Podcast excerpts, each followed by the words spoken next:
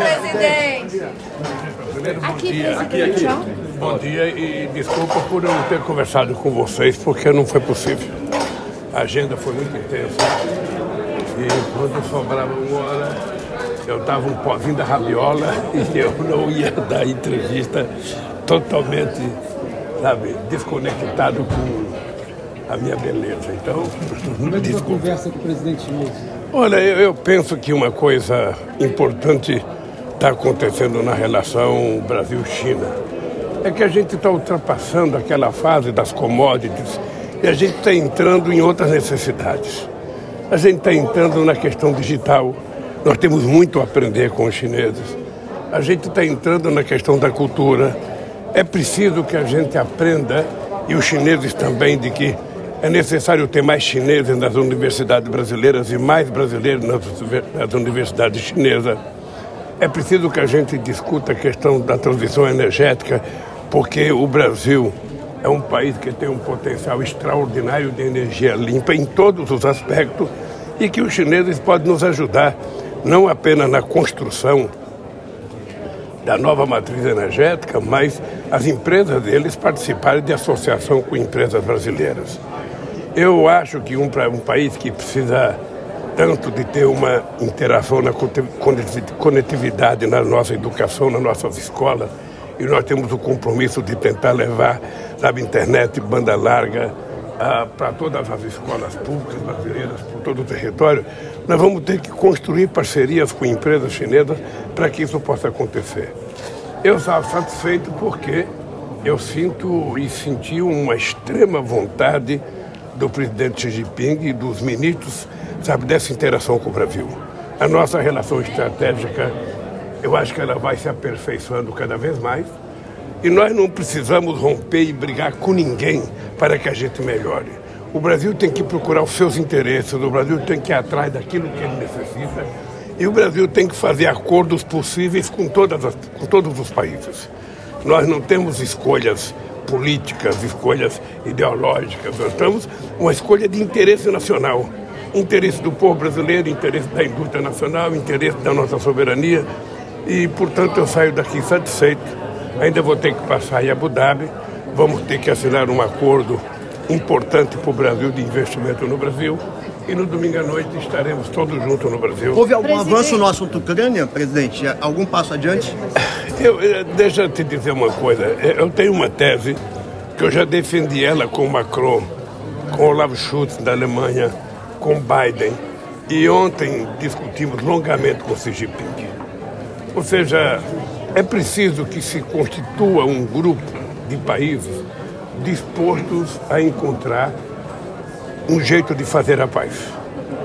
Ou seja, eu conversei isso com os europeus, ah, eu conversei isso com os americanos e conversei ontem. Ou seja, quem é que não está na guerra que pode ajudar a acabar com essa guerra? Somente quem não está defendendo a guerra é que pode criar uma comissão de países e discutir o fim dessa guerra. É preciso ter paciência para conversar com o presidente da Rússia, é preciso ter paciência para conversar com o presidente da, da Ucrânia, mas é preciso, sobretudo, convencer os países que estão fornecendo armas, incentivando a guerra, a pararem.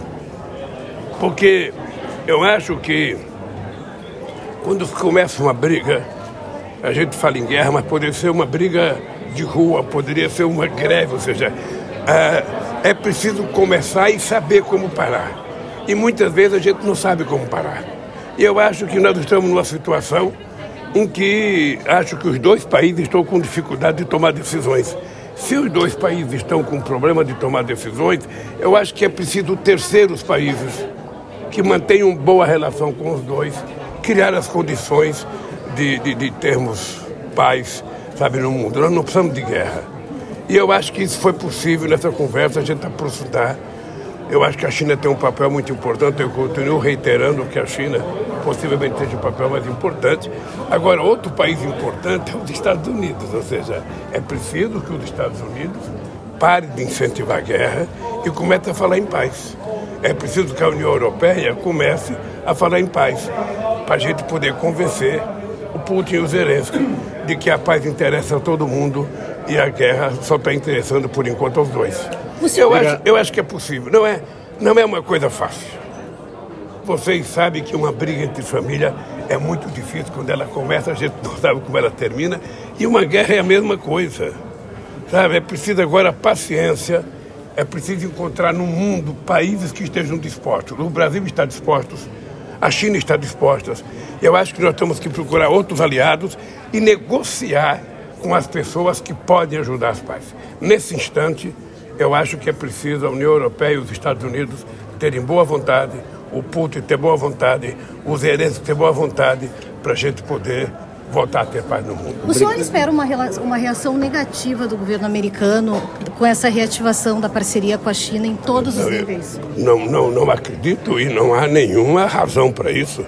Ou seja, quando eu vou conversar com os Estados Unidos, eu não fico preocupado o que a China vai pensar da minha conversa com os Estados Unidos. Eu estou conversando sobre os interesses soberanos do meu país.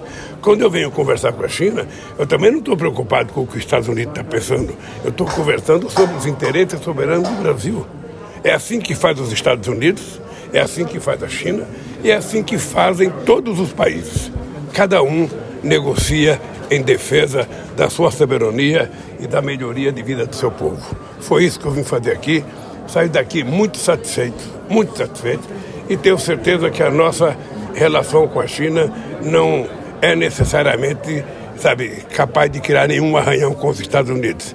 Eu fui visitar a Huawei porque eu tenho necessidade de fazer uma revolução digital no nosso país. Nosso país está muito atrasado e eu acho que não é correto a gente não dar ao povo brasileiro a mesma oportunidade que outros países já têm. Portanto, obrigado, pessoal. Obrigado, obrigado, pessoal. Meio ambiente. Brasil e China parece que não estão em lados opostos. Você acha que pelo menos consegue convencer os chineses de comprar o, carbono brasileiro? Não, não, nós não estamos de lados opostos. Eu acho que em algum momento a gente podia ter estado de lados opostos. Agora, eu acho que há uma, há uma conjugação de interesses para todo mundo compreender que o planeta é um só. Todos nós estamos dentro do barco e se ele afundar não escapa ninguém. Então os chineses têm responsabilidade com a questão ambiental, o país tem, o Brasil tem responsabilidade e o mundo tem responsabilidade. O mundo industrializado precisa cumprir com a sua tarefa.